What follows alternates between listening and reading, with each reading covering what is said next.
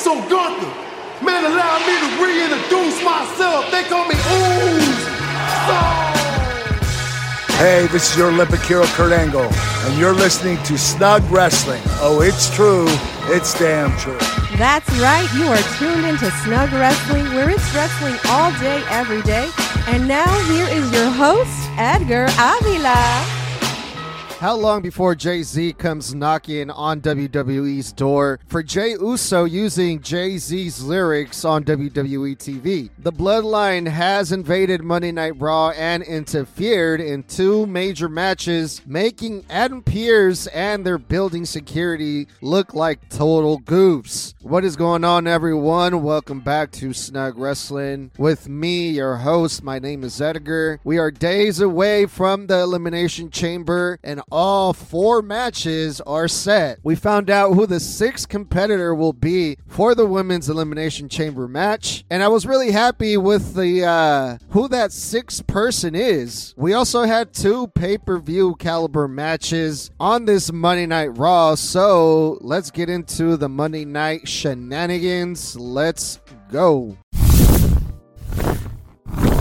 We started off the show with the match that could have easily main evented this show that involved two major stars, Cody Rhodes and Drew McIntyre. Cody Rhodes is not just a major star in the WWE, apparently, he's still a major star in AEW as well. The WWE could have easily put this match with these two guys at the Elimination Chamber or another pay per view, and it could have easily drawn money, but they did it on Monday Night Raw on free TV, so thank you. I'll take it. And in this match, they did the Anaheim screw job on Cody Rhodes. Cody Rhodes, the baby face, got screwed once again by the bloodline, just like Cody got screwed by them at WrestleMania last year. History repeats itself once again, and Drew McIntyre did not hesitate to take advantage of the interference and hit good old Cody with the mean Claymore kick straight to the dome piece and got the win over Cody Rhodes. Uno, dos, tres. Drew McIntyre McIntyre, this is the guy that has been whining and complaining about the bloodline and how they screwed Drew McIntyre time and time again. But this time, Drew McIntyre took the assist from the bloodline. Have you no pride, Drew? Shame on you. I really enjoyed this finish a whole lot because there were so many angles going on here all at one time that it played into last year's WrestleMania and it plays into this year's WrestleMania. And The Rock on Friday Night Night SmackDown saying that he was going to make sure that Cody Rhodes loses at Mania. Did The Rock send the bloodline over to Monday Night Raw? And this also involves Drew McIntyre and his history with the bloodline. So overall, it was a nice finish to this match. However, my only question here is where was Seth Rollins? The man said that he was going to beat Cody Rhodes' shield. And I know Seth Rollins is injured, but Seth did say that he was going to have Cody's back, and he didn't. Seth didn't do a goddamn thing. We had a women's battle royale and no Jade Cargill for sure. She's not going to be at the chamber, but I was hopeful. I thought maybe by some miracle something was going to happen where Jade Cargill was going to end up in the chamber. I tried to give the WWE the benefit of the doubt and they said, no, Edgar, sorry, not today, pal. But the next best thing after Jade Cargill made a return and came back to win this entire battle royale. And to fill in the final spot to the Elimination Chamber, Raquel Rodriguez. What a powerhouse this girl is. She got a lot of eliminations in order to get into the elimination. She got a lot of eliminations. Wait, what? A lot of SmackDown faces on this Battle Royale, like Zelina Vega, B-Fab, Michin, Elektra Lopez, and even Shayna Baszler and Zoey Starks were there in the Battle Royale. They got a lot of eliminations too, working as a team together. And Shayna and Zoey Starks were the last two of the four women in this entire match, but the powerhouse Raquel Rodriguez won. The right person won, and I only got one word to say about this. Yeet. What a perfect transition that I set myself up for because Jey Uso had a backstage promo for his Intercontinental Championship match. And the WWE better be careful. They already had some issues with the Yeet trademark and they came for the WWE when Jey Uso started using that word. And now Jey Uso is using lines from Jay Z's The Black Album a little bit too much. I mean, I'm no lawyer or nothing, but every time Jay says, allow me to reintroduce myself, my name is Jay, it sounds a little bit too close like the actual Jay Z song more and more. Rhea Ripley and Nia Jax had a sit down interview. Rhea Ripley was asked if she was nervous, if she was going to have butterflies about competing in her hometown of Australia. And of course, mommy ain't nervous. She ain't never nervous, never nervous. Rhea Ripley has a home field advantage. She's going to receive the heartwarming hero's welcome, and Nia Jax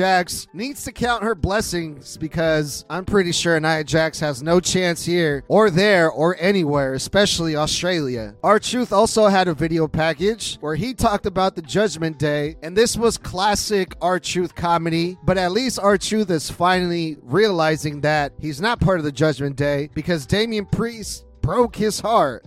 Aw. So yeah, very goofy stuff here, but it's getting R Truth over with the fans. The people love him, and it's getting a little more heat on the Judgment Day. Some, not so much, but no matter how ridiculous all of this is, it seems to be working somehow. And this video package is going to take us to the big eight man tag team match, the DIY, The Miz, and R Truth versus the entire Judgment Day, except Rhea Ripley, of course. Not only did this match involve like 36 people, and everyone was running into the match nonstop, no tagging, and this match made no sense, this was all over a goofy angle. Damian Priest's face expression during this match said it all. He was standing there looking like, What the fuck am I doing here? I have the money in the bank, but I'm here in a goofy eight man tag team match with a bunch of goofy guys telling me to suck The only cool guys in this match were the heels, and at least the heels got the win, and the right person got the pin, Damian Priest. So, eh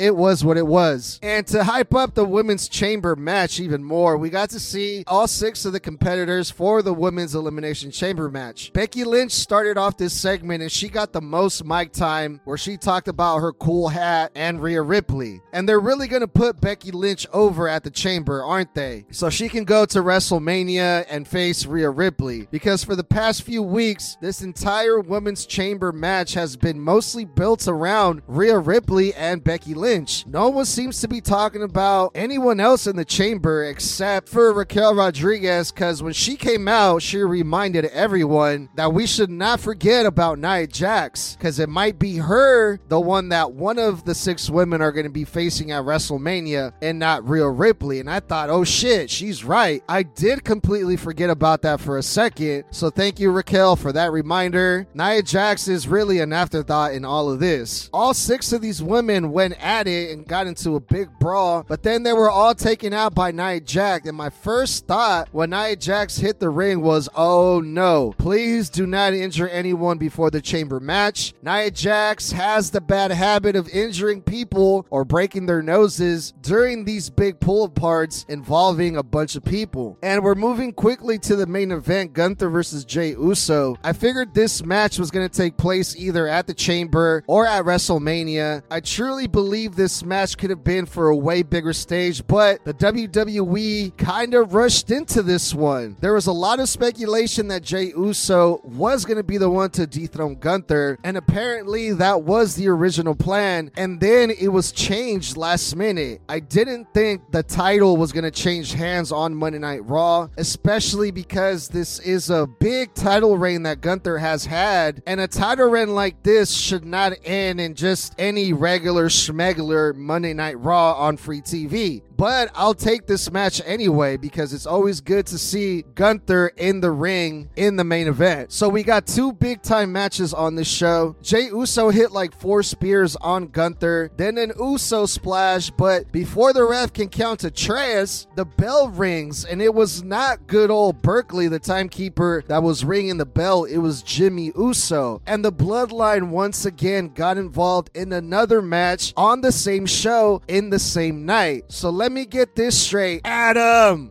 Adam Pearce what the fuck? Not only are the Bloodline not supposed to be there because they're from SmackDown, they interfered in the first match and they didn't get kicked out of the arena. Was Adam Pearce at least trying to look for Solo Sikoa or Jimmy or the Bloodline during this show at all and I missed it? Or was this completely ignored and not addressed? The fact that the Bloodline had already interfered in the first match. Story wise, it was a good screwy angle that goes back to Jey Uso turning on the bloodline, and Jimmy screws Jey Uso once again. But there was a lot of holes in this that doesn't make a whole lot of sense. Pearce should have been like, okay, the bloodline is here. I don't know why they're here. I don't know where they're at. But to make this more interesting and to make sure that we have no interferences in the main event match, let's surround the ring with a bunch of security to make sure that there is no more funny business here with the bloodline or anyone else trying to get involved. And then you can still have the bloodline interfere somehow and cause Jey Uso the match, but this way it'll also build more gaga, more excitement, more drama, no? I don't know. I'm just saying. So, we didn't get a new UCEY champion. Cody Rhodes got screwed in the opening match, and the WWE is getting ready to head to Perth. NXT and SmackDown were both pre recorded this week, and we already know what's going to happen mostly on both of these shows. So, should we just take the rest of the week off from WWE until the chamber at least? And we will see. Let me know what you guys thought about Monday Night Raw. Hit me up at Snug Wrestling. Thank you guys for listening, and we'll Allow me to reintroduce myself. My name is Ho. H to the O V. I used to move snow.